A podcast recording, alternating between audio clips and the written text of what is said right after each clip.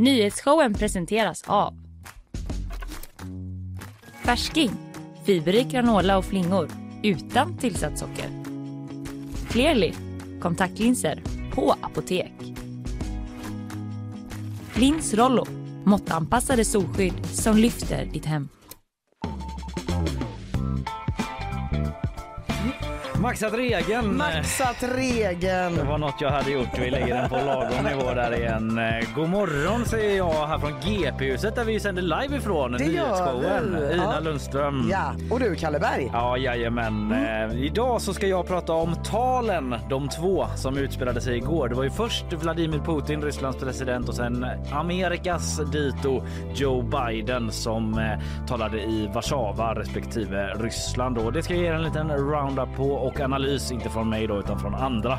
Eh, och om Mexikos mäktigaste man i kampen mot droger. Drogor? Drogögon mitt i ansiktet.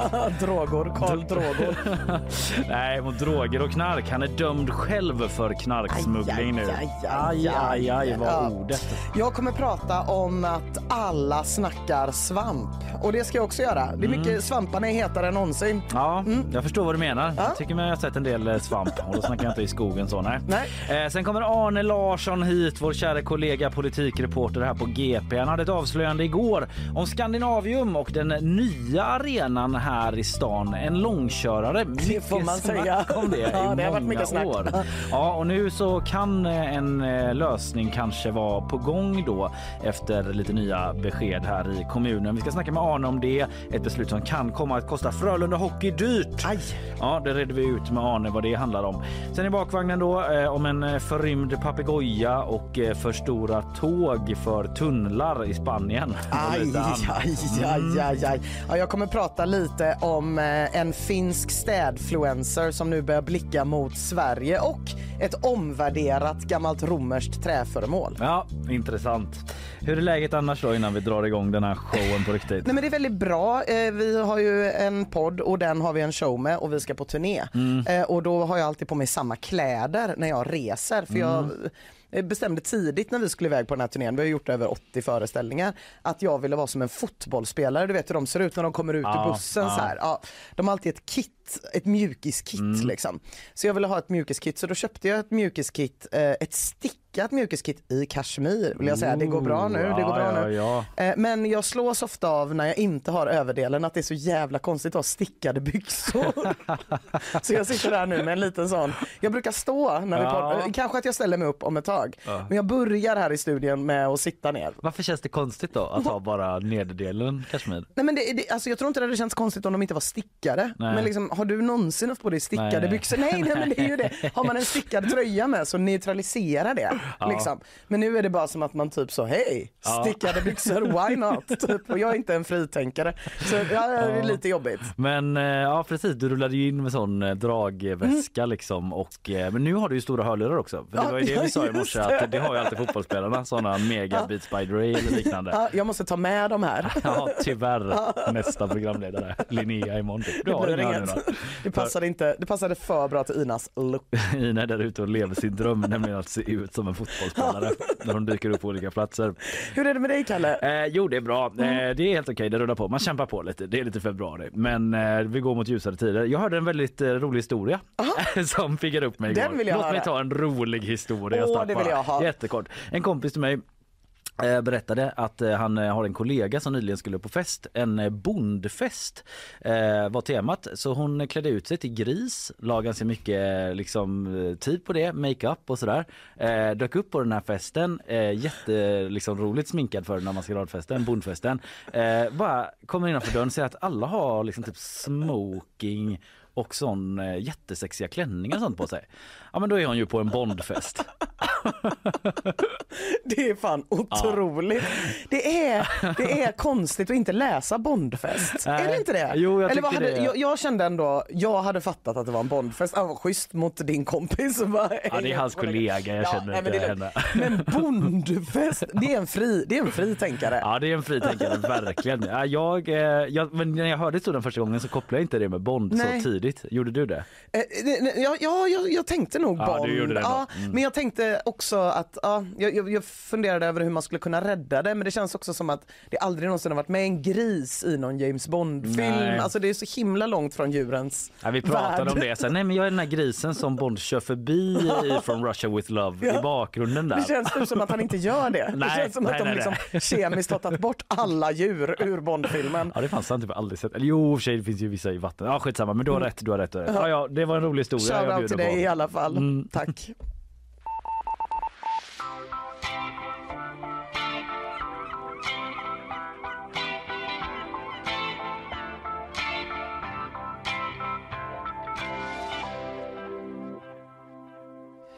Du, eh, vi måste ändå börja med det allra senaste Ina. Ja. Våren är här! Officiellt! Äntligen får vi spela vårdelen ur Vivaldis eh, fyra årstiderna med täckning för det. Ah. Karl, vår producent, har ju återigen ringt till SMHI och eh, de bekräftar nu, han har ju legat på där. Ja. Nu är den här, den efterlängtade våren. Gud vad fint. Vi snackar den meteorologiska våren. Ja, det GP räcker för mig. avslöjar. Ja, GP avslöjar, men det är väl avslöjat. Den är här nu. Den är här nu. Eh, det är alltså så att eh, medeldygnstemperaturen ska ligga på över noll. Nu fuckar Vivaldi ur på, eh, på fiolen totalt här så jag drar ner lite grann. Den börjar väldigt så. Där, där, sen bara, Sen blir det lite experimental. Skönt att det ändå fanns såna solokillar även på Vivaldis tid som krävde att få så 20 minuter olyssningsbart i en banger. Fan Vivaldi, stick med det du är bäst på. Eh, jo, men att det ska ligga över nollan då i sju dygn i sträck för att det ska kalla, kallas meteorologisk vår. Eh, Men egentligen då så räknar man från första dygnet av de sju som det har gjort då. Men eftersom det inte får bli vår innan den 15 februari så har vi väntat till idag nu då för att kunna bekräfta det. För nu har det gått sju dagar sedan den 15 och det har varit över nollan alla de dagarna. Okej, det får inte. Det tycker inte jag kändes så vetenskapligt. Nej, men, nej, jag kan inte riktigt redogöra för vetenskapen men det är någonting som SMHI har bestämt. Ja, Och ja. jag, jag kan tänka mig att de har på fötterna, att de Ja. har argument för det. Men Säkert. Mm. för lekmän som oss eh, så eh, känns det Det känns godtyckligt. Ja, det känns lite godtyckligt. Men det är inte så de jobbar på SMHI med det godtyckliga. Nej. Eh, men eh, hör ni det där ute? Alltså Våren, det är otroligt dags. den meteorologiska. Nu är den här. Men lite mer hårda nyheter kastar vi oss in i nu då. Igår Ina så höll ju nämligen USAs president Joe Biden och Rysslands eh, president Vladimir Putin varsitt tal. Joe Biden i Warszawa i Polen hos eh, deras allierade i Polen alltså NATO-kompisen eh, och Putin hemma i Ryssland. Bara för att sätta stämningen då så kan vi börja hur det lyssnar lite på när de gick, lyssna på hur det lät när de gick på liksom. Ja, På ja. scen. Först då Putin. Президент Российской Федерации Владимир Владимирович Путин.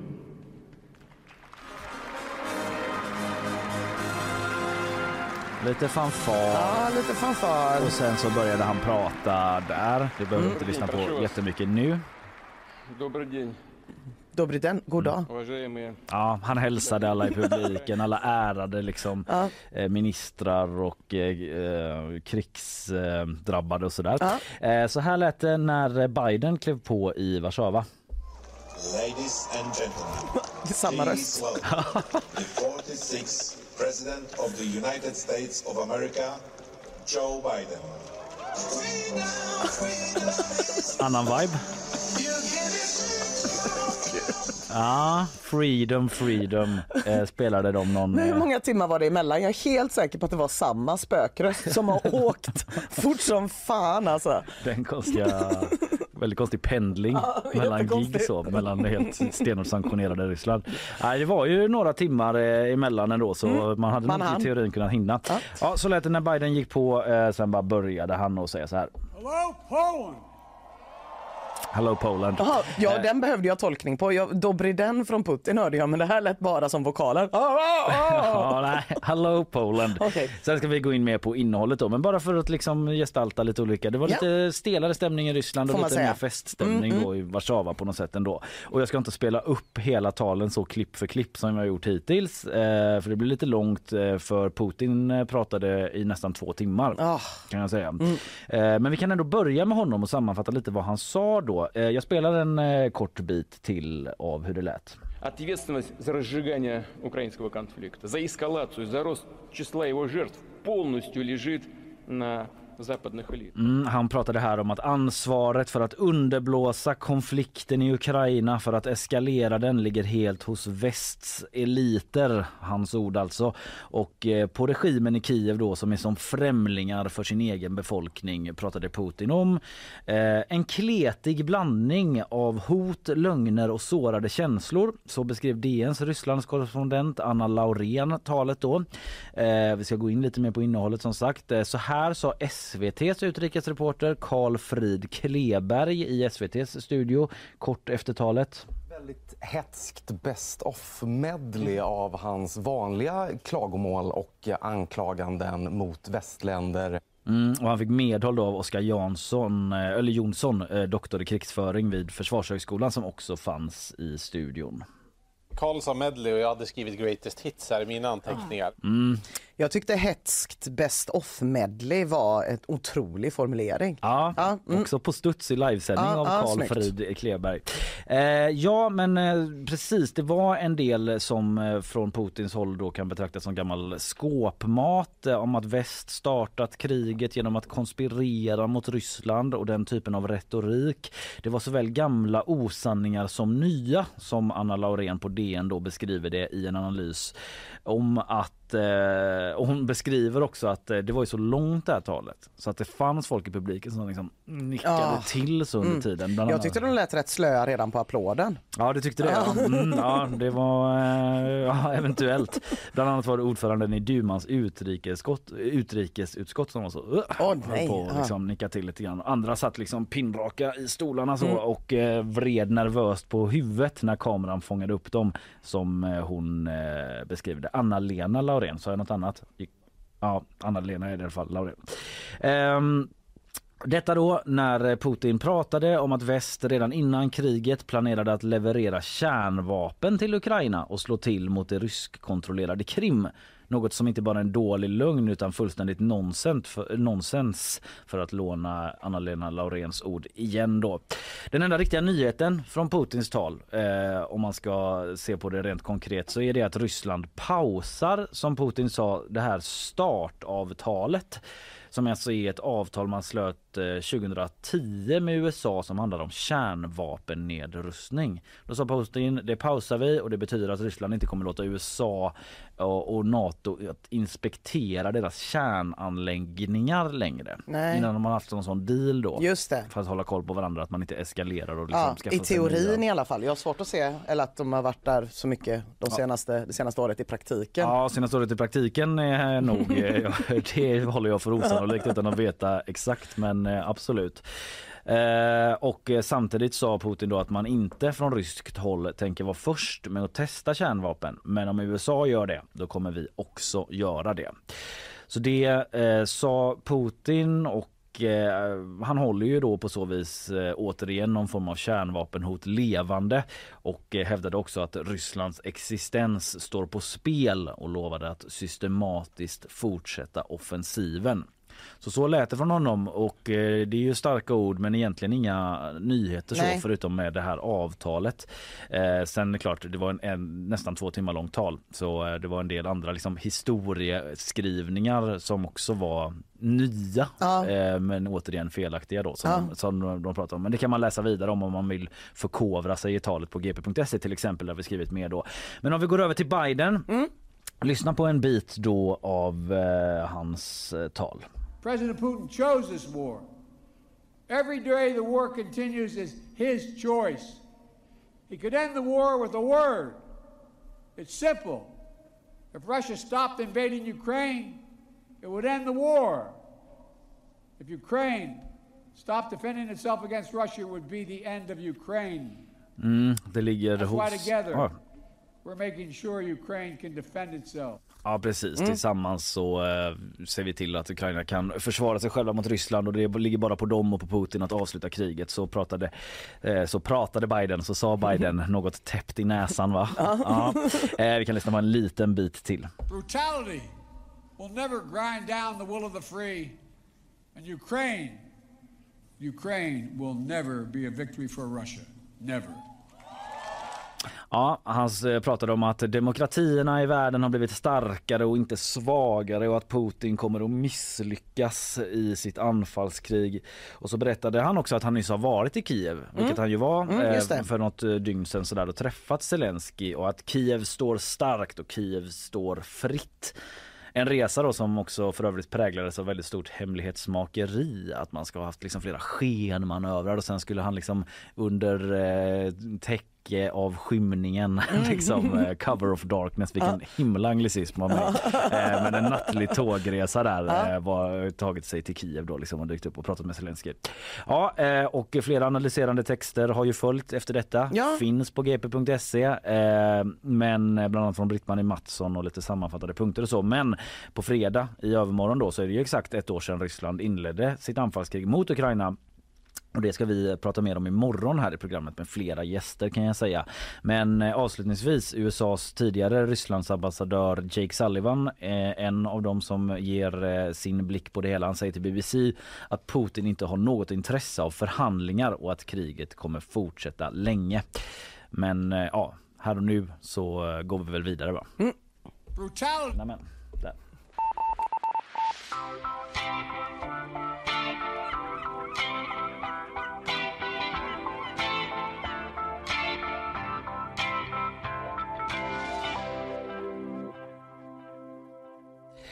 Yes, vi ska vidare. Du ska prata svamp. Jajamän, Svampen hetare än någonsin. på allas läppar. Ja, precis.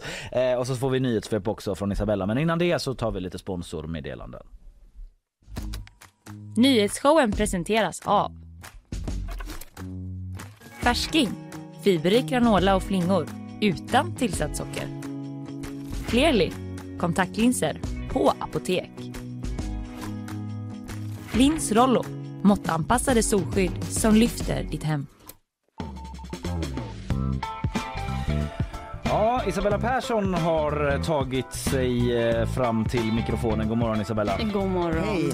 Såg du något av eh, Putin eller Bidens tal igår? Nej, jag gjorde faktiskt inte det, men jag har ju läst och fick jag höra. Ja. Ja, det är nu. Ja men vad bra, då känner jag att jag uppdaterar även de pålästa här då, Ja. med lite ljud från det hela. Eh, men du har ju koll som vanligt på nyhetsläget aktuella från morgonen och ger oss en uppdatering. Varsågod. En eh, svensk soldat har dött i en lavin på Kebnekaise. Det var igår som soldater och officerare från regementet K4 befann sig i området kring Sydtoppen. Och med hjälp av då fjällräddare, hundar och helikoptrar så hittade man soldaten men han avled senare på sjukhus. Regementet är specialiserat på att verka just i den här typen av miljöer och i gårdagens övning deltog också värnpliktiga men de befann sig inte i området när lavinen gick. Kulturnämnden i Göteborg måste spara flera miljoner. I den budget som föreslagits och som ska tas beslut om idag föreslår man att minska kulturstöden med 9 miljoner. Dessutom ska man spara nästan 6 miljoner på mediainköp vilket bland annat inkluderar bokinköp till Göteborgs bibliotek och kommer innebära att man behöver bli mer selektiv med sina inköp. De rörliga listräntorna för bolån tros nå en topp vid 5,5 procent. Det säger sparekonomer på SPP som samtidigt säger att det kanske aldrig varit så svårt att ställa prognoser som just nu. Eftersom inflationen inte minskar i den takt som man hoppas så blir det allt troligare med ytterligare höjningar av styrräntan hos Riksbanken säger flera experter och menar att mycket tyder på en dubbelhöjning igen i april. Ja, Var det räntesucken? ja räntesuck Räntor, räntor, från mig och Karl hörde man ner hela vägen bort till eh, Ja, ja jag såg på. Riksbankens Ja, Han mådde huvudkontor. ingen bra. Nej. Nej, det det är tungt också Ska ni verkligen att- höja räntan Riksbanken? Lyssna på den här sucken. Vågar ni gå emot den? nej. Ja, och så eh, färre böcker till biblioteken i Ja. Göteborg då. Ja, Mm. Det får vi se. Även där eh, får man dra åt svångremmen tydligen Mm. runt plånboken. Tack för det Isabella. Vi ska vidare vidare och snacka svampar. Spännande.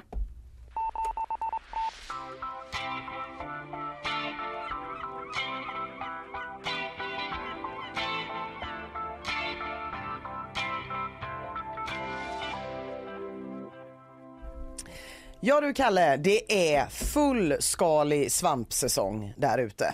På ett sätt är det ju inte det eftersom Nej. att det 0% är höst. Men man skulle nästan kunna tro det för vart man än vänder sig nu så hör man svampsnack. På tv så är det ju zombisarna i HBO's The Last of Us. Mm, där hänger De- jag med. Ja, där hänger du med. De är ju skapade av en muterad parasitsvamp. Och i Australien så har Läkemedelsverket precis nu godkänt magic mushrooms mot depression i vissa fall. Okej.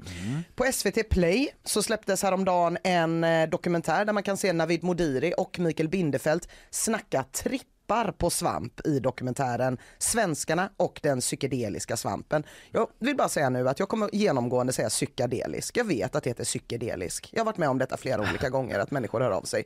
Det Vänta, finns inget som... för mig en gång till. Du Kolla säger... Ja. Jag säger psykedelisk. Ja. Ja. Eh, Det heter psykedelisk. Jaha, för det första lät ju rätt i mina öron. Eller hur, visst gör det. Mm, Men vad- jag kan lova dig att eh, det är alltid någon som säger, vadå det mänskliga psykat? Har du hört om psykat? Psyket heter det. Okej. Nej, ja, ni kan bespara er det mejlet för jag kommer, det, det, det var disclaimern. Ja. Eh, och om man vill lära sig mer om svampar via SVT utan att behöva se olika sköna entreprenörer uttrycka sig i frågan, då kan man titta på en annan nysläppt dokumentär från Vetenskapens Värld som heter Frisk av magiska svampar. Och liksom, jag kan ändå fatta att de här svamparna är överallt nu, för svampar är fantastiska. De kan användas som köttsubstitut. De kan användas för att skapa antibiotika och vissa cancermediciner. De används för att baka bröd sen gammalt, men också för att framställa alkohol. Och de senaste åren har en textilindustri växt fram där man använder svampar för att skapa biologiskt nedbrytbart konstläder. Riktigt sjuka är de ändå. De är fan riktigt sjuka de jävlarna. Och de blir liksom mer och mer användbara ju mer vi lär oss om dem. Ja, det är coolt alltså. Eller hur? Just nu så håller man på och fars- eh, forskar för att se hur man kan använda svamp för att rensa upp efter oljeutsläpp och andra kemiska katastrofer. För att skapa hållbara byggnadsmaterial. För att göra miljövänliga bekämpningsmedel. Och de är fan mäktiga. Men samtidigt, Kalle, är de också jävligt obehagliga. Ja, jag som har sett The Last of Us tycker ju det då. Jag har också sett The Last of Us. Alltså mykofobi heter ju det då, eh, och vara rädd för svampar. Det är ju inte bara en riktig fobi, det är en helt rimlig fobi skulle jag vilja säga. Eh, den där scenen i Ett Last of Us. sundhetstecken. Verkligen. Och ha- hade man inte innan man såg när en zombie hånglade med någon och det kröp ut mysel ur munnen och bara flapp, flapp, flapp, flapp, flapp, flapp, flapp. Då fick man det definitivt efteråt. Dessutom växer svamp på äckliga ställen där det är mörkt och fuktigt och något förmodligen har dött. Den växer på de två sista tortillabröden man har glömt i sin brödbox. Svamp är ofta ett tecken på att något är fel. De ser äckliga ut, de känns äckliga och de är jävligt svampiga. Det är lite äckligt att de inte är djur, men inte heller växter. Alltså de är inget av det. Eh, sen år 2000 så pratar man inte bara om flora och fauna utan flora, fauna, funga. Det är lite äckligt att det är en egen kategori. Nyheter för mig, men ja, obehagligt på något sätt. Rätta dig i ledet känner jag, svampjävel. Exakt, ja. Vad ska komma härnäst? Koraller ska vara någon egen grej. Jag vet inte, jag vill ha klara skott. Eh, och det finns ju sådana här foton man kan se med intervallfotade svampar som växer. Du vet när man tar en bild varje typ timme. och man kan se hur mm, någonting växer. TV, ja, ja. mm. Det ser väldigt äckligt ut men också måste jag ändå erkänna trots det jag precis sa att det kan fan vara rätt jävla vackert. Mm. Så svampar är kanske både och. Alltså så här, nagelsvamp äckligt, kantarellsmörgås gott. Ja. Mm. Mögel äckligt, stilton gott. Ja. Parasitsvamp, zombies äckligt, tryffel överskattat Ja. i och för sig men helt okej. Ja, helt okej. Portobello som eh, hamburgare. Är också äckligt. Också ganska äckligt, ja precis. Då tar jag hellre en parasit i hjärnan än svamp. I'll have the parasite please. Eh, Men det kanske äckligaste av det här med svampar är att svamptypen som är med i The Last of Us, den finns ju på riktigt. Ja, på myror och sånt va? Mm. Cordyceps. En parasit som kan ta över hjärnan hos myror, förändra deras beteende, det vill säga förvandla myrorna till zombies och sen äter svampen upp myran inifrån och när myran dör, och nu blir det äckligt, skjuter den liksom ut ett liket ett äckligt myselfinger som ett sista fuck you Ja. ur hjärnan på den stackars döda myran. Det har jag också sett i Fast Forward. Ja, det är så jävla Ja, äckligt. mm. Eh, Cordyceps, det låter ju också som någon sån nu Brooklyn-killes nya huvudbonad. Ja. Åh, det är så äckligt, det är så Ja. äckligt. Eh, Efter att de två första avsnitten hade visats av Last of Us, Mm. då kände sig en välkänd mykolog som heter Paul Stamets manad att gå ut på Facebook, eh, Facebook Mm. och skriva liksom “Let's get real” Ja. skrev han. Cordyceps kan inte infektera människor. Nej. Skönt. Jag, ja. Mm. Eller? Du Ja, tycker det är nej, tillräckligt nej, viktigt att kände infektera myror? Ja. Att du skulle komma med någon twist för Last of Us är det ju också så. Nej det kan de inte, det kan de inte.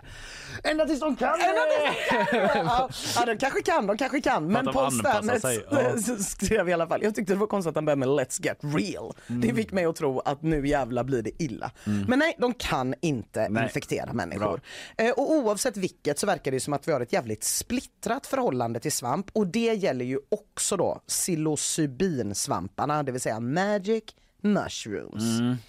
Den enas tripp, det är någon mardröm som pågår i 12 timmar av dödsångest och så var det till exempel för Mikael Bindefeld som var på en liten ö utanför Bali och träffade ett gäng spanjorer som bjöd honom på en magic mushroom omelette. Så här gick det. Och jag hade dödsångest och dödsskräck. Jag sa till honom att jag behöver åka till ett sjukhus. Jag måste hem till Sverige. Jag kan inte vara här. Jag håller på att dö. Så att jag var liksom oerhört liksom förtvivlad faktiskt. Det låter så himla sjukt. Mm. Jag måste säga att jag kan inte förstå hur någon kan utsätta sin hjärna för det här. Jag är livrädd för en svamptripp även om jag inte äter svamp. Men för vissa så kan det här vara en sinnesutvidgande terapi som leder till personlig utveckling som det var för Navid Modiri en gång i Amsterdam. fullständig panik.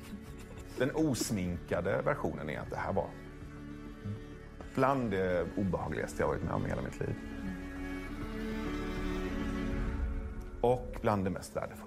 Ah. He flipped it. He flipped it. Han är en yin och yang kind of guy, Navid Modiri. Ja, Jag tycker inte yinet var värt yanget. Jag tyckte det där han beskrev lät sådär. Ja det måste jag säga också. Fy fan, hur, eh, jag, jag kan inte se liksom vilken personlig utveckling som skulle vara värd att ha typ det värsta, känna de värsta Nej. känslorna man har varit med om. Men precis, nu är jag snäppet bättre på att hantera en konflikt i vardagen. Ja, precis. Jag hade tyvärr psykos i tre dygn Ja, och det, ville dö. det, det är det jag är som mest rädd om jag bara liksom föreställer mig Ja. att ta svamp, att man skulle fastna i det. Precis. Aldrig komma ur det Nej, liksom. Man kanske var jättebra på att lösa konflikter men ändå Ja, ha psykos. Riktigt segt. Konflikter mellan sig själv och olika så, jag vet inte, drakar på rosa moln eller Ja, förlegad bild av en eh, tripp kanske. Men du förstår vad jag Riset menar. som har förvandlats till maskar Ja. som man ändå kan kommunicera med. Ja precis. Eh, det är ju också mestadels olagligt globalt. Men Mm. på samma gång så tror ju forskare runt om i världen att man i shrooms då äntligen har hittat en medicin som funkar faktiskt mot både depression och missbruk. Och det ledde till att man då i början av den här månaden, februari, bestämde sig för i Australien av australiensiska läkemedelsverket att det är fritt fram för läkare att föreskriva både MDMA, det vill säga ecstasy, och psilocybin, det vill säga magic mushrooms mot depression om annan medicin inte funkar. Så att Australien är nu det första landet i världen som, ut, eh, som godkänner psykedelika som medicin. Och då är det i någon sorts, eh, de har liksom tagit ut en dos som är Ja, i en liksom, kontrollerad form Ja, liksom, och mm. när inte andra saker har funkat och så. Men det är inte så att ändå... de ger en tips på ett bra Nej, svampställe. det är inte typ. som att de bara ger en Navid Modiris rum, nummer och säger sök upp honom i Amsterdam. Alltså, den här gläntan typ, Ja, nej. där finns det bra grejer. Nej, men men säg det inte till någon utan recept. Ja. Nej, men det är faktiskt roligt i den här dokumentären Svenskarna och svampen Ja. så pratar de ju om att det här växer ju Ja, i Sverige eh, och de följer också ett gäng såna här svampletare som letar efter psykedelisk svamp. Jag har faktiskt ett ljudklipp på det också. Jag tycker det är väldigt gulligt för att de har ju anonymiserat rösten vilket gör att jag tycker det låter 100% som riktiga tomtar som letar efter svamp. Vad är det ni letar efter här? mening med livet. Jag skojar bara. Jag kan inte så mycket om svampar så det var lite tidigt alltså. Men det innehåller i alla fall eh, psilocybin. Och här var tet. Oh. Svamp, Svamptomtar i svampskogen. Det är så jävla bra. Eh, Men det har vi också pratat om här att det finns ju liksom ungdomar som typ letar svamp i Göteborgs naturreservat och Ja, sådär också. precis. Av olika gra- effekt liksom så. Ja. Mm, jag ville bara skjuta in det. Ja, absolut. Nej, men, och, och det är ju då inte den uh, ut och leta som kommer vara uh, ordinationen Nej, i Australien utan liksom under kontrollerade former. I en artikel i New York Times kan man läsa om en studie där man har provat psilocybin ihop med terapi mot alkoholmissbruk och fått väldigt bra resultat faktiskt. Drickandet bland de som fick psilocybin gick ner med 83 procent och nästan hälften av dem slutade dricka helt. Men det fanns ett stort problem med den här studien och det var att eh, för att man skulle kunna säga att den funkade så skulle det vara en dubbelblind prövning. Det betyder alltså att varken deltagarna eller liksom de som höll i studien ska veta vem som har fått aktiv svamp och vem som har fått placebo. Eh, För att man ska kunna säga att det har funkat. Då. Grejen var att nästan alla som hade fått psilocybin då kunde ju gissa att de hade fått det eftersom att de hade då haft en psykedelisk Ja. tripp. Eh, det är betydligt sjukare att några av dem inte märkte Ja. att de hade fått svamp. Man undrar lite hur deras vardag ser ut. Ja. Eh, Men det är i alla fall ett problem. Det är svårt att se om det funkar eller inte funkar för att de liksom kände sig medicinerade. Så att man kan ju räkna placeboeffekt även hos folk som har fått eh, det riktiga ämnet. Hänger du med? Ja, ja. Eh, Mm. Men forskningen fortsätter. FDA i USA har precis godkänt en ännu större studie med över 200 deltagare. Så man tolkar väl ändå det som att de tror på det här. Mm. Och medan vi väntar på att se hur det går med den forskningen kan man i alla fall trösta sig med då att svampar kan redan nu ge oss klimatsmartare klädes och köttalternativ, göra vårt bröd luftigt, hjälpa Navid Modiri att bekämpa sina idomer och demoner och hålla sig relevant i en till SVT-dokumentär. Vi får invänta svar på ifall de kan städa upp våra oceaner, om de kan göra våra hus mer klimatneutrala och om de kan utrota depression och missbruk. Men framförallt så kan man ju sova jävligt gott om nätterna i trygg förvissning om att de inte kan ta över våra hjärnor och förvandla oss till mördar-zombies.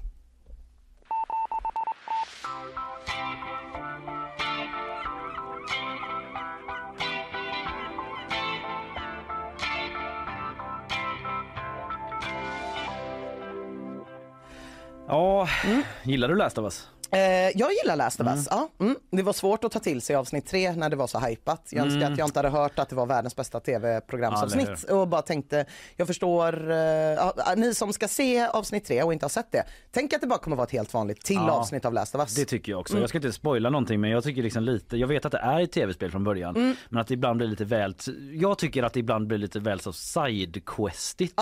Du vet att så här, vissa karaktärer dyker upp som bara, du vet man, det är så tydligt att de har träffat, man träffar dem i spelet och har Ja. ett uppdrag och sen är de borta och så är det inget mer med det. Just liksom. det, och jag tycker det. det, liksom förstör lite helhetsintrycket. Ja. Lite snabb review av mig om Last of Us, nu ska vi till Mexiko. Men jag tänkte ta det att ansiktet utåt då mot kriget mot drogkartellerna i Mexiko dömdes igår i USA för att själv vara inblandad i drogsmuggling. Det är så jävla illa. Ja, korruptionen i Mexiko har ju inte varit att leka med de senaste åren eh, får man ju ändå säga. Och eh, den jag talar om är Genaro Garcia Luna heter han som tidigare alltså ledde den mexikanska federala polisen under tidigt 00-tal var han liksom chef för Mexikos FBI typ och kallats för Mexikos J. Edgar Hoover i USA antar jag Mm. att han har kallats det. Eh, Det är enligt New York Times i alla fall. Och eh, han har också kallats för den stora arkitekten för kriget mot drogerna som var en offensiv som myndigheter startade då 2008 liksom mot kartellerna rapporterar Sveriges Radio och han blev liksom landets viktigaste minister då typ för att då rår man ju över en ganska stor budget och makt och sådär. Men han har alltså levt ett dubbelliv och fälls nu då i en domstol i New York för att han tagit emot miljontals dollar från ingen mindre, inga mindre än den eh, ökända eh, Sinaloa-kartellen som är den som El Chapo var chef för. Ah. Den ökända Joaquin El Chapo Guzman, Mm. eh, kartellbossen där, eh, var chef för. Och eh, i utbyte mot pengar då så ska den här eh, Garcia Luna ha tipsat kartellen i förväg om olika polistillslag se upp, det blir tillslag. Mm. Och eh, säkrat vägar in för kokainleveranser. Jag ska säga, vitala Ja, delar av en kartells Ja. verksamhet typ. Och dessutom då enligt Sveriges Radio gett viktiga poster till folk som påstås vara lojala till kartellen då inom myndigheterna. Du kan väl börja jobba här? Ja. Ja, kanske ingen sån riktig upphandling har skett eh, vid vissa grejer heller då eventuellt.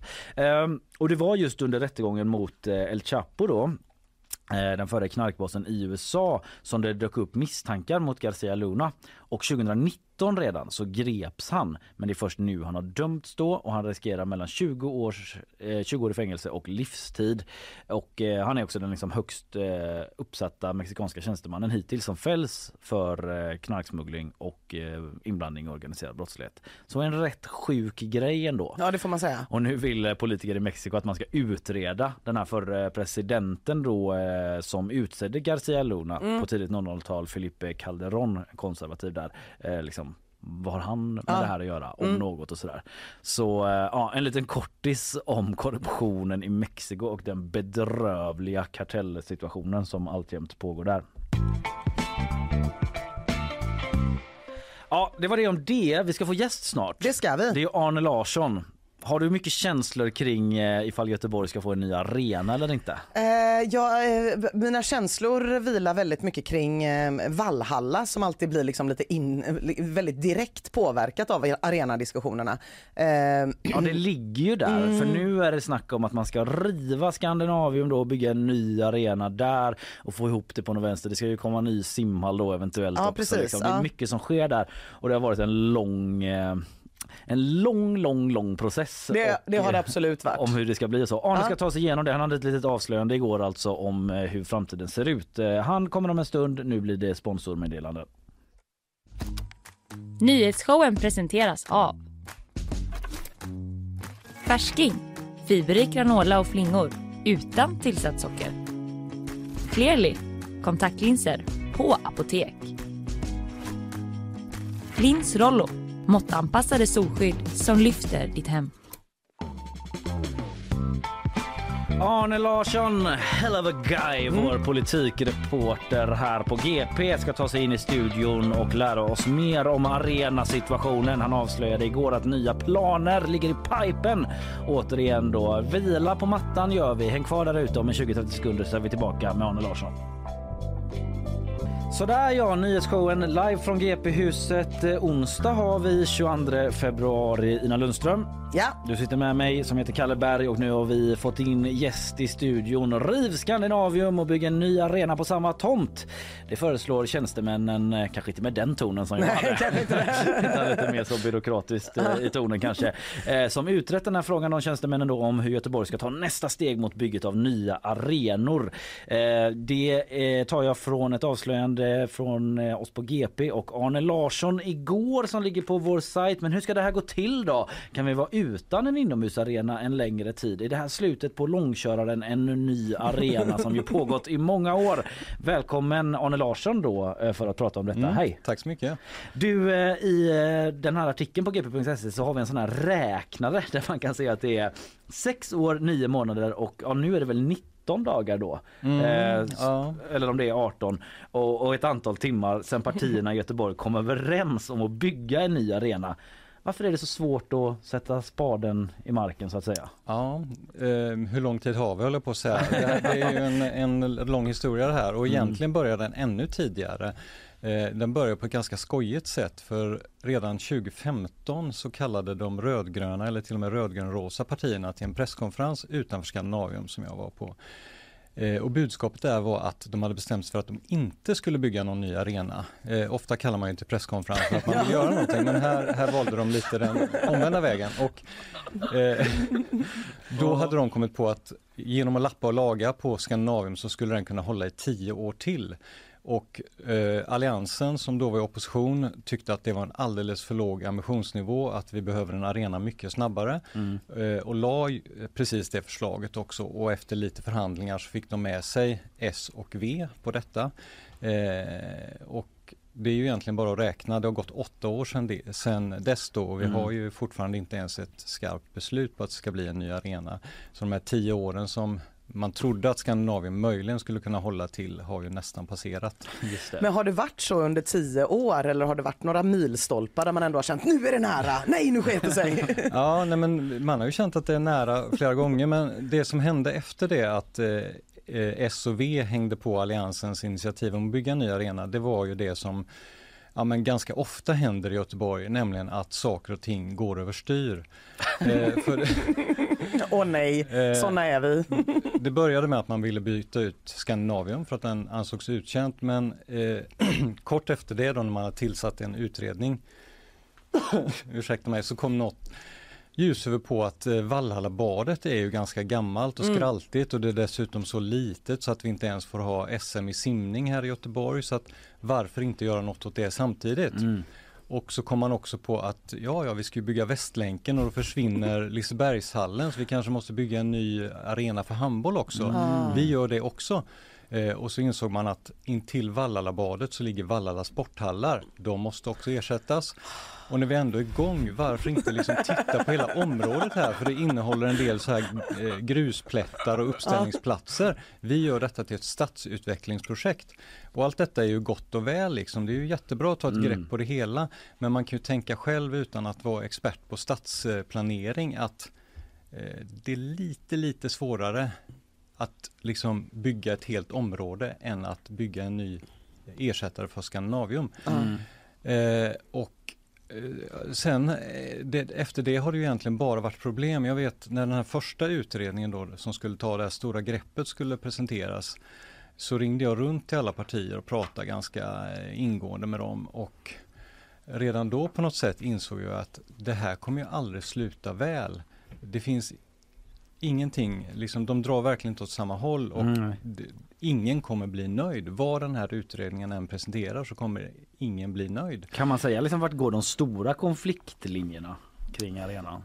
Ja, men nu tror jag väl ändå de har pratat ihop sig hyggligt väl men den här första utredningen som kom som skulle ta det stora greppet eh, där placerar man de här nya arenorna som ett pärlband längs Mölndalsån, alltså norr om den här lilla gatan som heter Vallhallavägen Mm. där Vallhalla eh, badet ligger på södra sidan.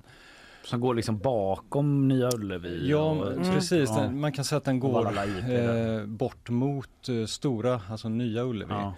Eh, och där, där tyckte då flera partier ganska omgående att, ja men herregud om vi ska göra eh, något bra av detta och bygga en stad och lägenheter eller bostäder som ska vara attraktiva, då måste ju de ligga bredvid ån.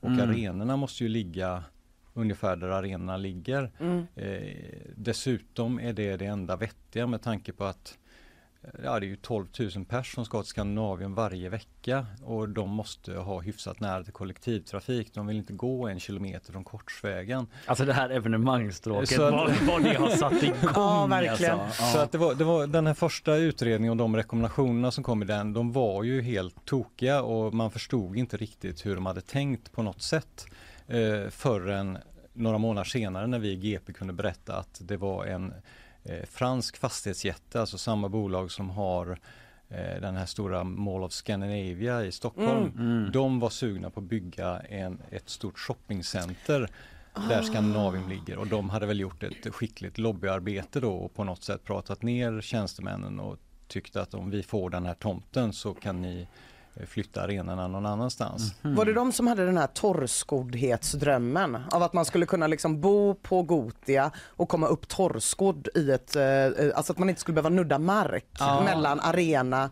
hotell och shopping. Rolig dröm. Jag kommer ihåg att det fanns en dröm. Framförallt shopping var det ju de Ja. eh, var mycket för. Inte Ja. torrskodheten. Ja, det, okej. också.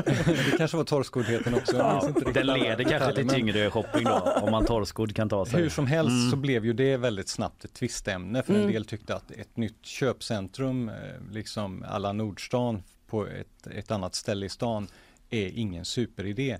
Så att eh, det, det, det där körde ihop sig och Ja. det ledde ju till att hela projektet eh, avbröts och låg på paus under ett år innan politikerna orkar ta nya tag och Mm. prata upp sig igen. Vi kanske ska hugga tag i nu vad det är som är det nya som du skrev om igår som kom fram där. Mm.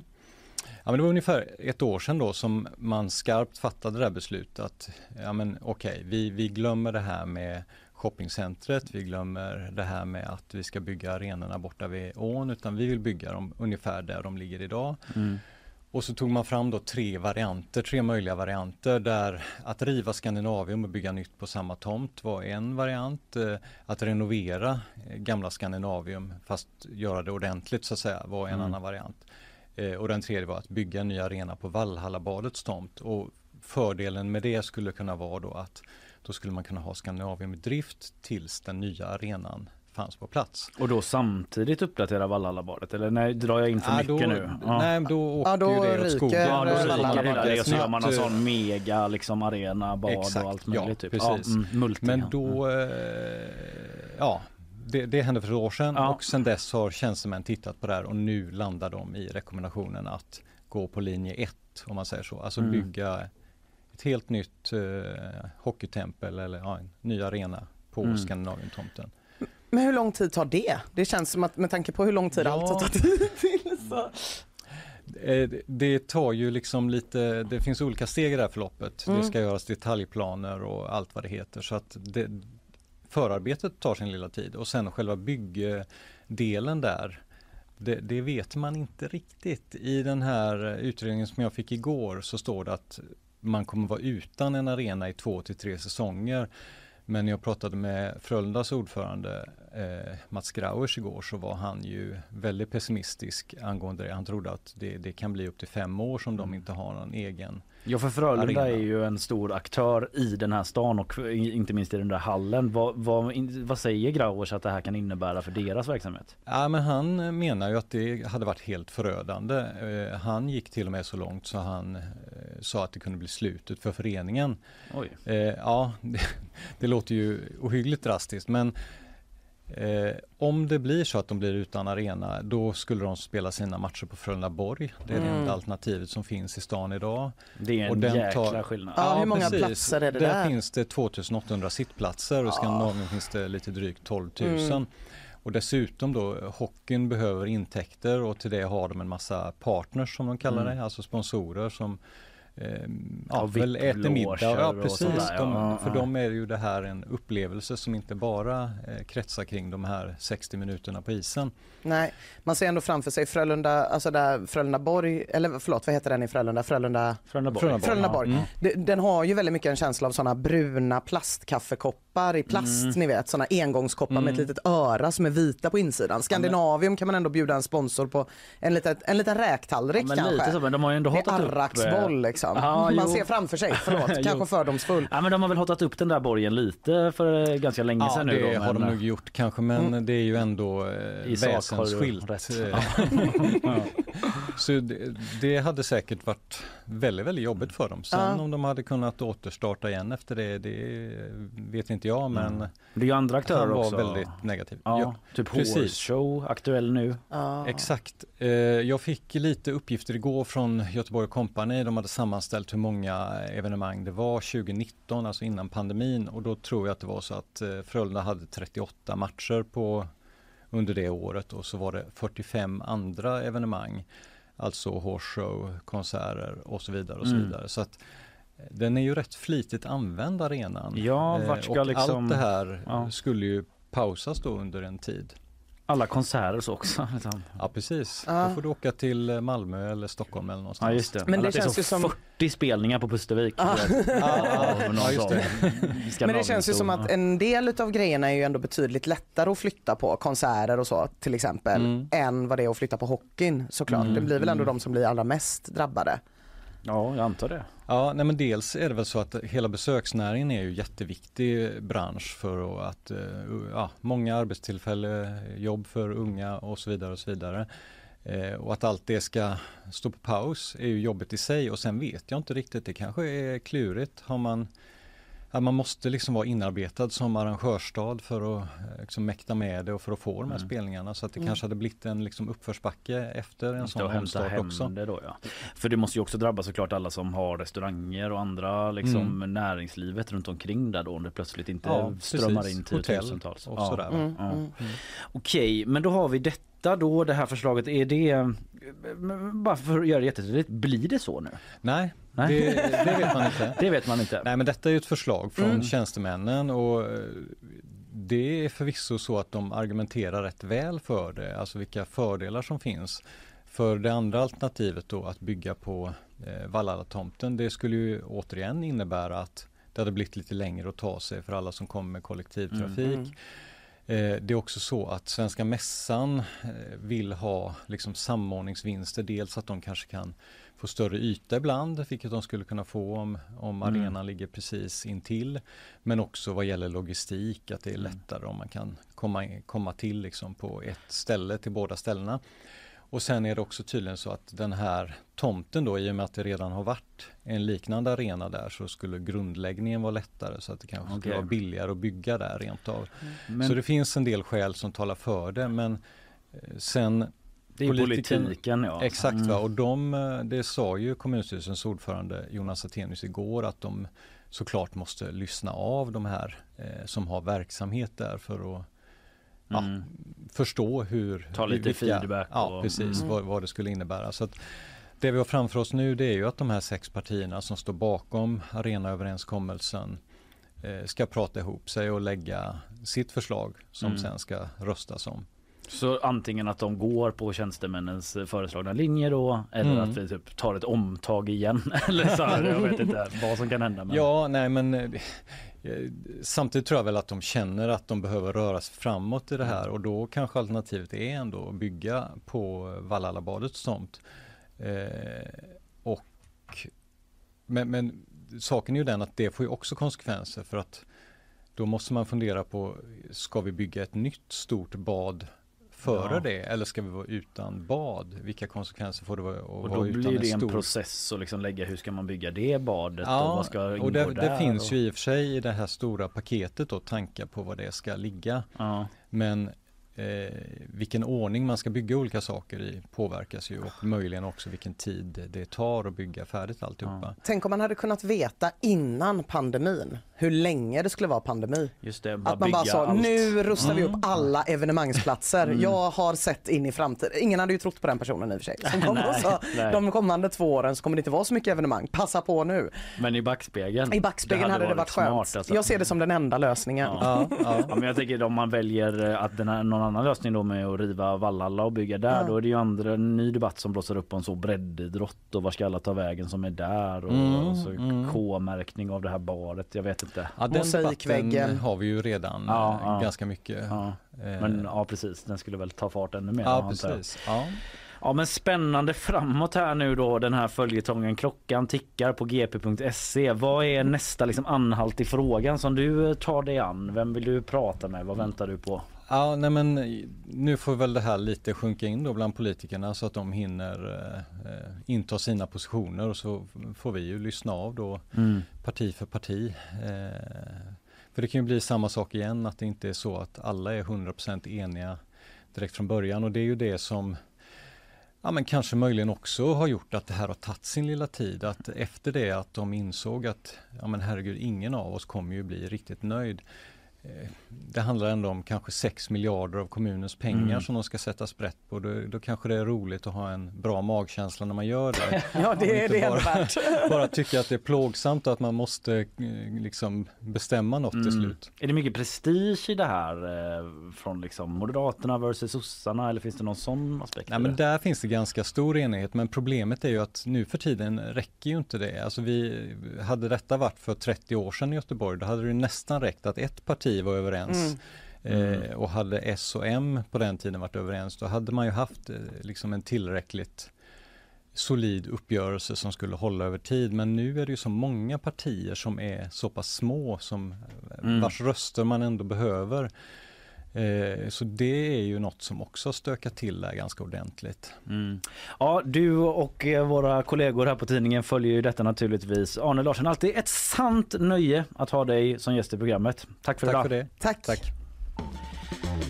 Ja Ina, man lär sig du. Man lär sig verkligen. Mm. Mm. Ja. Arne Larsson, alltså vår kollega politikreporter här på GP som gästat oss och eh, pratat om de här nya planerna för Skandinavien då som tjänstemännen lagt fram. Eh, vi ska ta sponsormeddelanden, sen är vi tillbaka med fler nyheter från dygnet eh, som gått och nyhetssvep från Isabella Persson också. Nyhetsshowen presenteras av Färsking, fiberrik granola och flingor utan tillsatt socker. Clearly, kontaktlinser på apotek. Lins Rollo, måttanpassade solskydd som lyfter ditt hem. Ja, eh, Isabella Persson är tillbaka hos oss för att ge oss lite av det senaste nytt. Det tänker jag. Mm. Eh, jag släpper över. Men gud, jag får sån, eh, det är så många regler här. Det är ju det. Hålla koll på. Det jag skulle göra egentligen var att säga att jag släpper över till dig och eh, sätter igång ljuden som indikerar att nu är det dags för dig. Nu kör vi. En eh, svensk soldat har dött i en lavin på Kebnekaise. Det var igår som soldater och officerare från regementet K4 befann sig i området kring Sydtoppen. Och med hjälp av fjällräddare, hundar och helikoptrar så hittade man soldaten men han avled senare på sjukhus. Regementet är specialiserat på att verka just i den här typen av miljöer och i gårdagens övning deltog också värnpliktiga men de befann sig inte i området där lavinen gick. I januari upptäcktes salmonella hos en av Sveriges största äggproducenter vilket ledde till att över 150 000 höns fick avlivas. Nu har smittan hittats i ännu ett stall och ytterligare 160 000 värphöns måste avlivas. Tidigare i veckan fick ICA, Coop och Axfood också återkalla flera äggförpackningar på grund av smittan. Kulturnämnden i Göteborg måste spara flera miljoner. I den budget som föreslagits och som ska tas, om, tas beslut om idag föreslår man att minska kulturstöden med 9 miljoner. Dessutom ska man spara nästan 6 miljoner på medieinköp vilket bland annat inkluderar bokinköp till Göteborgs bibliotek. Och efter framträdandet på Super Bowl har nu Rihanna slått sitt eget strömningsrekord. Fram till den 16 februari strömmades hennes låtar ungefär 166 miljoner gånger i amerikanska kanaler. Det rapporterar Billboard. Bara en gång tidigare har hon nått över 100 miljoner och det var när hennes album Anti släpptes år 2016. Utöver rekordsiffrorna för streamingen så ökade också försäljningen av hennes album med 338 procent. Ja, vi kanske också ska sända från Super Bowl någon gång. Ja, det, ja verkar varför vara gör vi inte det? bra det går jättebra. Ja. Ökar med 338 procent, Ja. det kan man tänka sig. Vi liksom höjs upp på någon sån eh, liksom rigg så. Kanske det. Och bara nu ska vi live från eh, Super Bowl. Jag tycker Rihanna kan vara förband. Ja, just det. ja, vi snickrar på det. Eh, Karl ringer några samtal.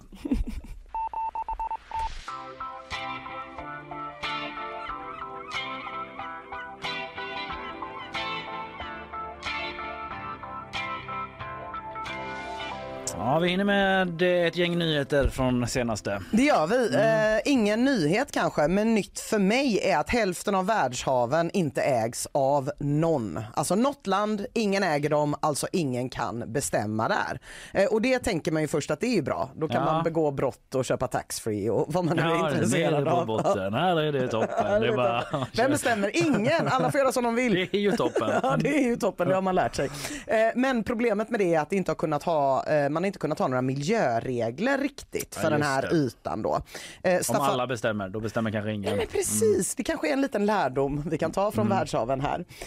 Eh, Staffan Danielsson, han är kansliråd på Klimat och näringslivsdepartementet och sakkunnig i marina frågor. Han sa så här till DN igår. En del säger att det är vilda västern, det är inte helt sant, men regeringen i dagsläget är otillräckliga för att effektivt kunna skydda miljön i havet. Men, och nu kommer nyheten då. Ja. Nu blir det ändring på det. Jag håller i mig. Vad skönt. Nu, du fick vara orolig i två sekunder Ja. för världshaven. Eller ja, det är väl kanske lite väl optimistiskt att tänka sig att biffen är löst. Men framtiden för världshaven kommer att diskuteras och avgöras i FN-förhandlingar i New York de kommande Mm. Dagarna. Och det här kan, i alla fall enligt Niklas Kebbon som leder det svenska förhandlingsdelegationen, bli det största miljöavtalet sedan Paris. Mhm. Så stora nyheter på gång kring eh, där det är toppen och nere på botten och Aha. allt det där. Vilken grej ändå att så här, största miljöavtalet sen Paris. Det är ju en megagrej och det verkligen går under radarn. Ja, men det gör- säga ja. för väldigt många. Nej men visst gör det. Sen så får man väl ändå säga att Niklas Kebbon leder ju då den svenska Ja, förhandlingsdelegationen. Så att det kanske är lite som att du skulle säga att det här programmet är det största som har hänt svensk media sen Aktuellt. Vilket jag också sa när jag var med i tidningen Journalistens enkät. Ja, det är något av det dummaste jag har hört. Det största som hänt 2022 i alla fall, kostar jag på mig. Får se om de frågar mig igen nästa år då. Tycker jag verkligen. De talar i egen sak där en hel del. Eh, vi ska vidare, jag ska till Spanien. Eh, Den spanska tågoperatören Renfe Eh, om det uttalas så, men eh, jag tror det. Har lagt en ny beställning på nya tåg. Men det har skett ett misstag. Nej. Man beställde de här tågen 2020. Eh, allting kändes jättebra. Vi behöver nya tåg liksom, såklart. Men året efter gjorde man upptäckten. Dimensionerna stämde inte. De är för stora Nej. för tunnlarna. Nej! Mm, inte Nej. alla tunnlar. Åh, jag kommer, Men- Mm. Inte alla tunnlar men det räcker att det egentligen är en. Ja, precis. Eh, och det var fler än en vad jag förstår. Eh, som tur var inte i skarpt läge. Nej, att nej, man det- åkte och bara Blev kila fast sig. Och liksom så, eh, någon minister inifrån tunneln bara typ. Vi har, vi har ett problem. Eh, nej, men eh, nu har i alla fall Renfes vd då och transportministern tvingats avgå efter den här fadäsen. Ett dyrt misstag. Eh, tågnätet i norra Spanien då, som det handlade om, byggdes på 1800-talet. Och de här tunnlarna genom det bergiga landskapet som jag läser på gp.se eh, motsvarar inte standardmåtten för moderna tågtunnlar. Nej. Jag vet inte om man hade slarvat med den kollen då. Det borde de ju veta. Ja, ja precis. Så eh, de det är också här, så jävla eh, deppigt. Alltså, dels är ju det här ett så fruktansvärt misstag som Mm. man av någon anledning så himla mycket kan känna att man själv skulle kunna göra. Ja, man, jag kommer ju det vakna. mänskligt. The Ja. humanity. Ja. Jag kommer verkligen vakna i natt och vara säker på i en mardröm att det Ja. är jag som har beställt fel tåg. Så det är det ena problemet. Men sen så har du också att människor som är intresserade av tåg, som Mm. finns i alla länder, inklusive i Spanien, de är rätt jävla intresserade av tåg. Ja. Så de tycker, det finns ju ingen som är så halvljum, "Ah, jag vet en del om tåg. Utan de som vet, de vet allt. Och fan vad de gnuggar händerna nu när Ja. de bara så, hur kan man vara så dum att man inte på rak arm vet dimensionerna? Ja. ja, men det är ju lite så. eh, Man bara, "Ja, nu ska vi eh, ta in nya tåg här på de här tåg, eh, liksom eh, tunnlarna som byggdes sedan 1800-talet. Mm. Standardmåtten är samma va? Det skulle jag tro. Kan inte tänka mig att det är på något annat sätt. Det låter lite som, alltså det är som att jag har gjort det här. Ja. Typ jag på typ Ikea som bara, då ska vi se, vi behöver alltså nya sådana här barnlås till fönstren hemma. Här är de, de måste ju passa. Ja. Så, så kommer jag hem, så är vårt hus från 1800-talet Ja. och gör att jag får inte runt den här jävla bygeln. Så har jag lagt tusen spänn på det. Och det är ju någon sorts motsvarande då statsbudget för Spanien i min Det är plånbok. precis motsvarande. Ja, 2026, två år för sent, så kommer tågen levereras och eh, de, eh, de nya tågen alltså. Mm. För de, nu ska det in med nya tåg då. Jo, jo, vad gör de med de gamla? Ja, Säljer de? Ja, jag vet inte, jag vet inte. De har kostat nära 260 miljoner euro. Ja, åh nej, hoppas inte det ska bli våra nya spårvagnar. Ja, det, de då gamla kommer de hit, överblivna. det är alltid vi som är sist i näringskedjan. Ja. Ja, men om våra tunnlar är liksom eh, okej så är det ju en kanondeal. då är det ju don't mind if I do. Ja, In med dem bara. Åkt ner till Spanien på någon sån yard sale. De här tågen, vad kostar de? 200 miljoner euro. Va? Tjäna 60 miljoner euro. Så länge de inte är på fel sida tunneln då. Ja, Mm. exakt. Då får man aldrig ut dem. Där. Ja, detta hände alltså i eh, Spanien. Alltså, du vet, ni vet, jag blandar språk. Det kommer komma in lite française ibland. Det kommer komma in lite espanjol. Jag har gjort så här nu i 15 år, 20 år så att ni, det är bara gillar läget. Men i vilket fall som helst. Ehm, vad var frågan? Fröken, Ja. vad fan är det som pågår? vad var det där? Ett klipp med eh, Loreen Artisten, Euphoria. Ja, jag vet vem artisten Loreen är. Jag har kanske inte hört ut. henne prata innan. Eller jag har inte tänkt på hur hon pratar Det innan. är från hennes egen TikTok, det började snurra igår det här klippet och då blir Ja. det bumper på det. Ja. Eh, Men ja, hon har ett väldigt, det är väldigt så eh, David Brent-vibes på henne också för att hon eh, gör mycket sådana Ja, det låter sjukt mycket som David Brent. Ja. Alltså The Office. eh, Ja. En, Keep your head down, few years time, can be like me. En, väldigt, en väldigt mätt mellanchef. Ja. Åh gud. Nej men hon eh, talar om sin nya skiva där Ja, och liksom underbart. olika språk. Ja. Gärna en liten förvarning innan den typen av bumpers kommer i mina öron nästa gång så att jag är lite förberedd. Jag tror inte jag kommer kunna samla mig, men jag gör ett försök. Mm. Städtok, alltså den delen av TikTok där folk städar. Vad känner du? Eh, Som för TikTok generellt gissar jag. Ja, jag, liksom, jag ju, känner mig ju överraskad, överrumplad Mm. på ett sätt. Tänker en sekund till, ja det är klart det finns, det finns väl allt. Det är klart det finns. Ja. Folk tycker att det är otroligt tillfredsställande att Mm. titta på när ytor blir rena fast på TikTok då medan man ligger i sin egen skitiga lägenhet. Ja, men precis. Mm. Men det har man ju sett innan också med Ja. sådana där oddly satisfying högtrycks, högtryckstvättar och Precis, liknande. precis. Och det finns ju städprogram eh, på vanlig tv också.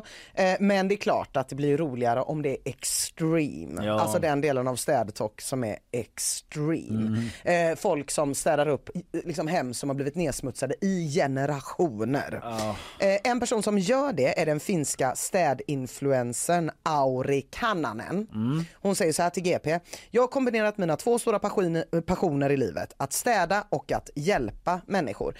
Ja, för de städar ju inte hos sig själv. Mm. Nej. Det hade varit svinjobbigt om man var tvungen att smutsa ner och sen städa, Mm. smutsa ner. I generationer för ett TikTok-klipp på 30 sekunder. Nu har jag Då- städat det. Då får man pressa ut content ur det klippet. Ja. Eh, nej, utan hon hjälper andra och jag följer en annan person som gör det här men då i USA. Mm. Eh, och eh, ja, eh, 9 miljoner följare har Auri då när hon städar andras hem. Och den här då cleanfluencern som det heter Mm. har bestämt sig för att nu ska hon ta sig an Sveriges smutsigaste hem Jaha. här under våren.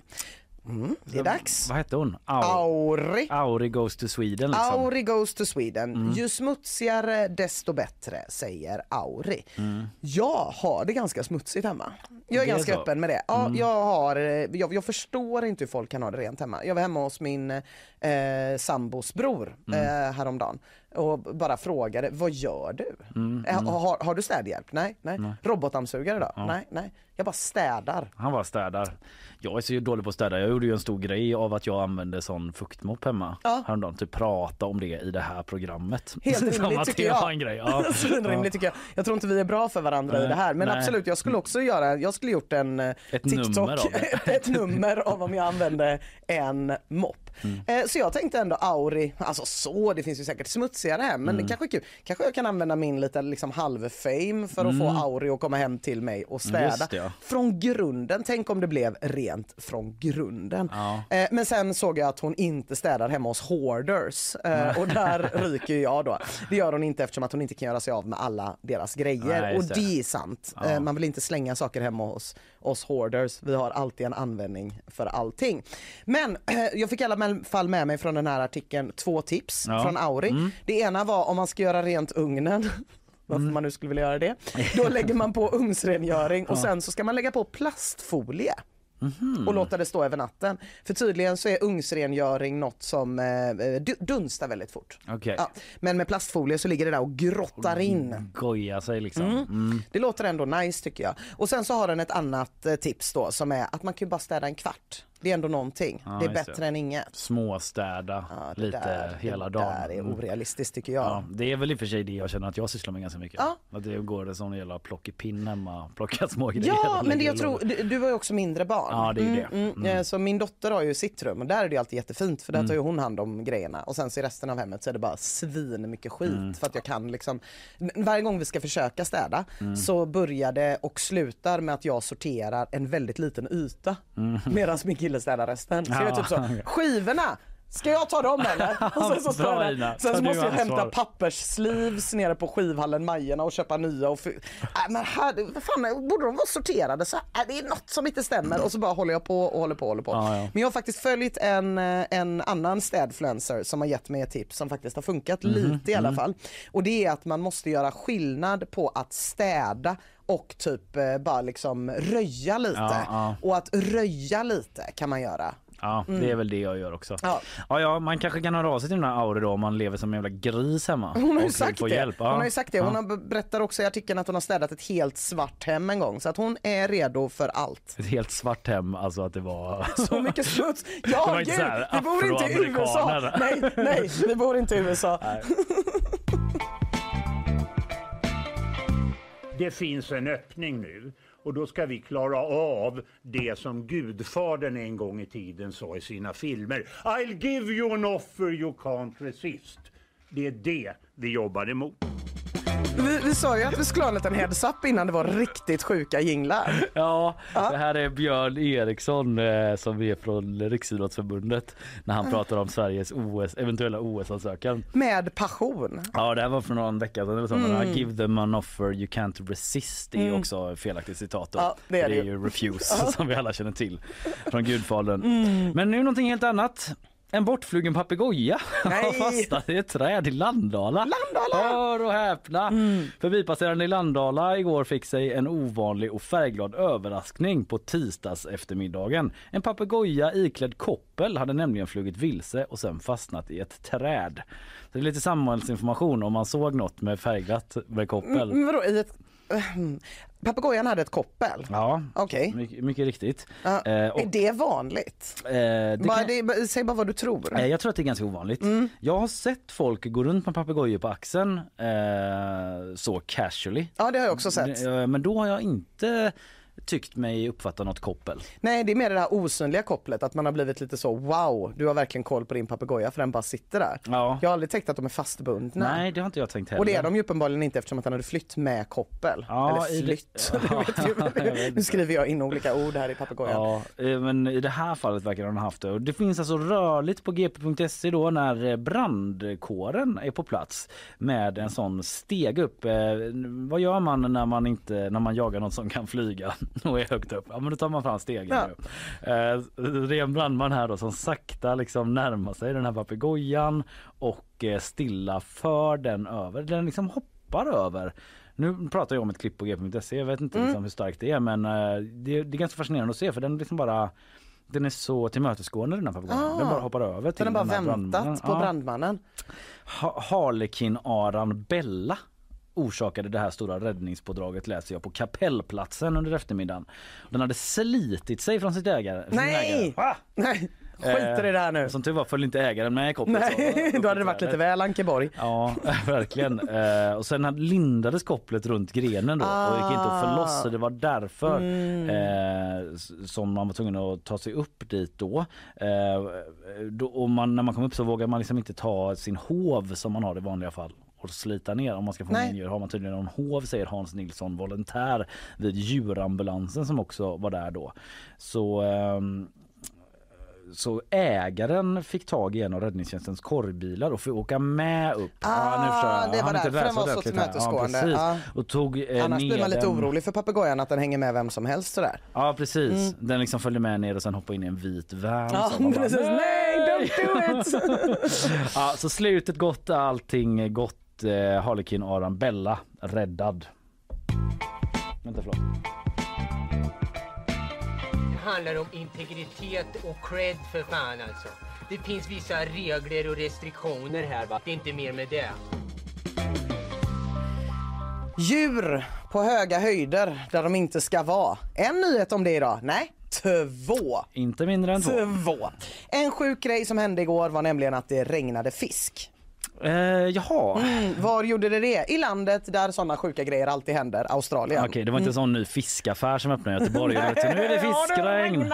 fisk. Som det Ja. var godisregn för när eh, det öppnade godisaffär i Haga. precis. Alla var där. Står där och kastar ut skarpsill i ansiktet på folk. Det hade varit något. Alla göteborgare bara, fan om någon stockholmare ser det här. Ja, och någon stockholmare hade 100% sett det. Ja, då hade man fått höra. Mm, precis som när Rullade stenarna spelade varm korv boogie på korvkiosks tak en gång. Hade en göteborgare på besök. Eller när de slängde av centralen för att de trodde att det var en bomb och det visade sig vara fryst torsk. Då hade ju också en stockholmare på besök. I alla fall, det är en by i Tanami-öknen där det har regnat fisk Jaha, 2004 och 2010 och nu var det dags igen. se där. Döda eller levande fiskar. Blandat. vilket är lite äckligt. Jag känner till det här fenomenet eller att det, för, att det finns. Liksom. Det finns ja, det är jävligt konstigt att Det det, är finns. svinkonstigt. Det är Ja. med i någon film, typ så Magnolia eller vad den heter, där det här sker. Ja, Ja det kanske det är. Det- För det känns ju väldigt bibliskt. Ja, det känns ju som ja. att så här, ja, nu vet vi att undergången verkligen är nära. Fiskar Mm. ska vara i vatten, inte komma från skyn. Eh, och man vet inte exakt varför det här händer. Men den mest utbredda teorin är att det är någon tornadoliknande vind som suger upp fiskar från vattendrag och släpper dem på andra ställen. Men samtidigt så läste jag en av de här äldre artiklarna, jag tror det var den från 2010, att då Mm. Hade det inte varit någon tornado. Så att folk är lite osäkra. Det tycker jag är typ sjukare än faktumet att det pågår. att man inte vet exakt man inte vet varför. varför. Ja, annars hade man ju blivit jättetrygg direkt. Ja. Bara varit så, ja, ja, ja. Ja. Nej, det är en helt naturlig grej för att Ja. orkanen sveper upp fiskar ur havet och droppar ner dem in över land. Ja. Jag vet, det låter helt jävla whack, men så är det. Nej, det hade man ju accepterat. Ja, ja. Men i den här byn då i Tanamiöknen där de kom igår så har de då landat, några lever, några lever i vattenpölar. Några har lagts i burkar av barn eftersom att barn älskar Mm. att lägga levande saker i burkar. Det är det bästa barn vet. Och då förstår man ju att det här är inte stora karpar på 15 kilo för så stora glasburkar har man inte hemma. Utan de här är två fingrar tjocka ungefär. Fiskarna, Mm, ja. Mm. Något sånt. Eh, eh, och ja, man vet inte varför det händer som sagt men man vet att det blir vanligare. Jaha. Det är mer regelbundet som det händer nu. Det hände faktiskt eh, förra året eh, i Texarkana i USA. Jaha. Eh, Känd från Cotton Fields Back Home-låten. det är det enda jag har att säga om Ah. Texarkana. Så att det är någonting som blir mer av. Spooky, Ja, att det blir vanligare ändå. på något sätt. Ja. Ja. Kan jag kolla på det forskarna då? Ja, fixa det, fixa Mm. det är ni snälla. Är det Frölunda eller? Ja. Ja. Nya loggan, vad tycker du? Den är skitsliten. Eh, vi tar oss vidare i eh, världen eh, Venedig. Känner Ja. du till? Ja, Venedig, gud ja. Mm, det är en stad eh, som präglas av kanaler då, Mm. eh, där båtar tar sig fram och man eh, fraktar varor och turister och allt möjligt. Åh nej, det var allt jag visste om Venedig. Mm, Åh, nu kommer det bli ny info. nu kommer ny info. Eh, kanalerna har torkat ur. Nej! Eller ut. det är nämligen så att låg, ur. lågvatten och flera veckors torrt vinterväder har lett till att flera av Venedigs kanaler är liksom mer eller mindre torrlagda.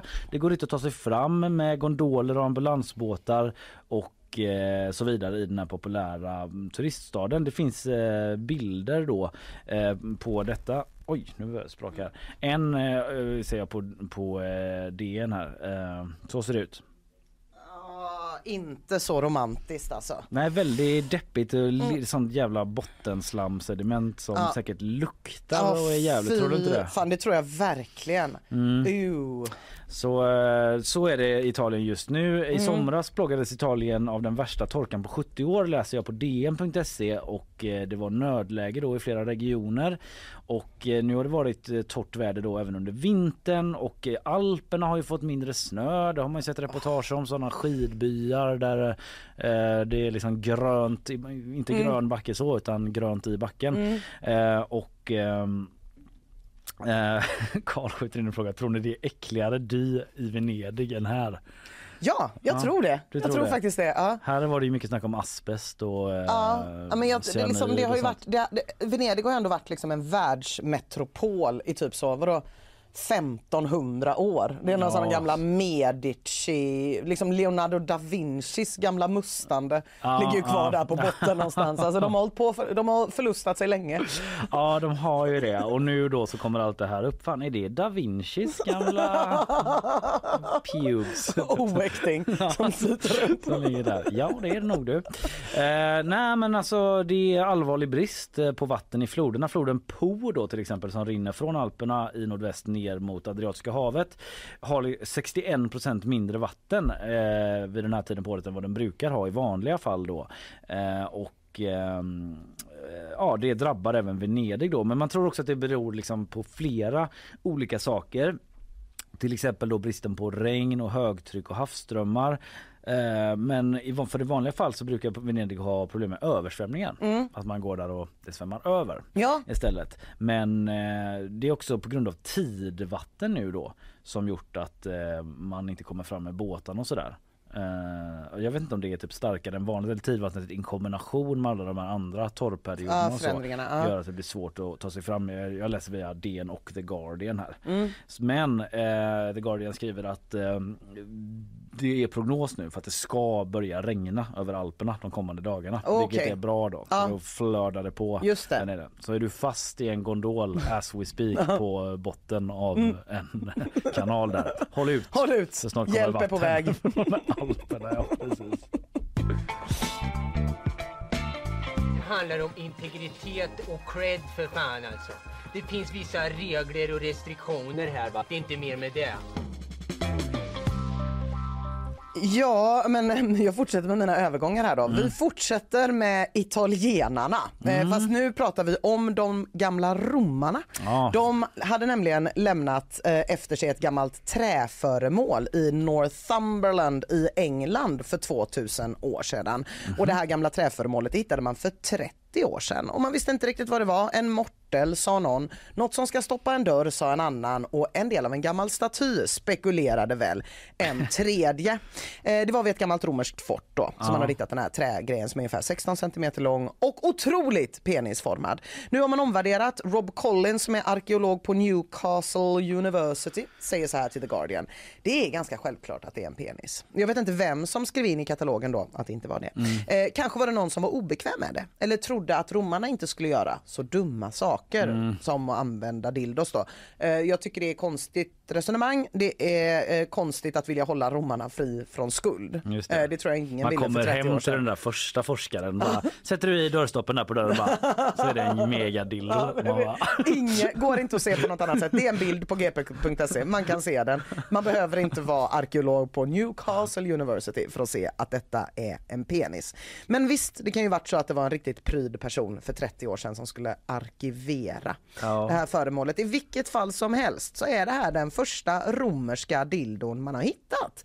Även om man vet från eh, romersk poesi att sexleksaker har använts i Okej. romarriket så är det första gången som man får se liksom med egna ögon den här då som eh, antas ha varit större innan men trä krymper med åldern Mm. lite så att ja, den är 16 centimeter nu men den kan säkert ha varit 18 när det var varmt, jag vet inte. Och det är inte bara storleken. Nej, gud, nej. Men alltså vad... Eh, jag, tycker, jag tycker det är lite... Nu är jag, jag är ingen forskare på något sätt men det är lite märkligt att, man, att den första dildo man hittar då ändå är Ja. så tvärsäker på att det är klart det är en dildo. Ja, ja men precis. Då kanske man borde hittat någon mer dildo Ja. i hela romarriket. Det Ja, var men ändå ganska stort. någonstans. Men det är väl just att man ändå har skrivit en del typ ah, nu tar jag med mig min dildo och Mm, åker till. Venedig. Kanske Mm, någon har skrivit ett brev och då är man så oh my god de hade dildos. Och den var i trä då? Mm, Den var i trä, eh, väl Snidad till där. Hoppas. Sandpappa hoppas. själv så också Ja. uppdatera den liksom. Ja men den måste ju varit len. Men å Mm. andra sidan, vem är jag och kinkshamea? Romarna kanske tyckte det var toppen med flisiga dildos. Jag vet inte Kalle.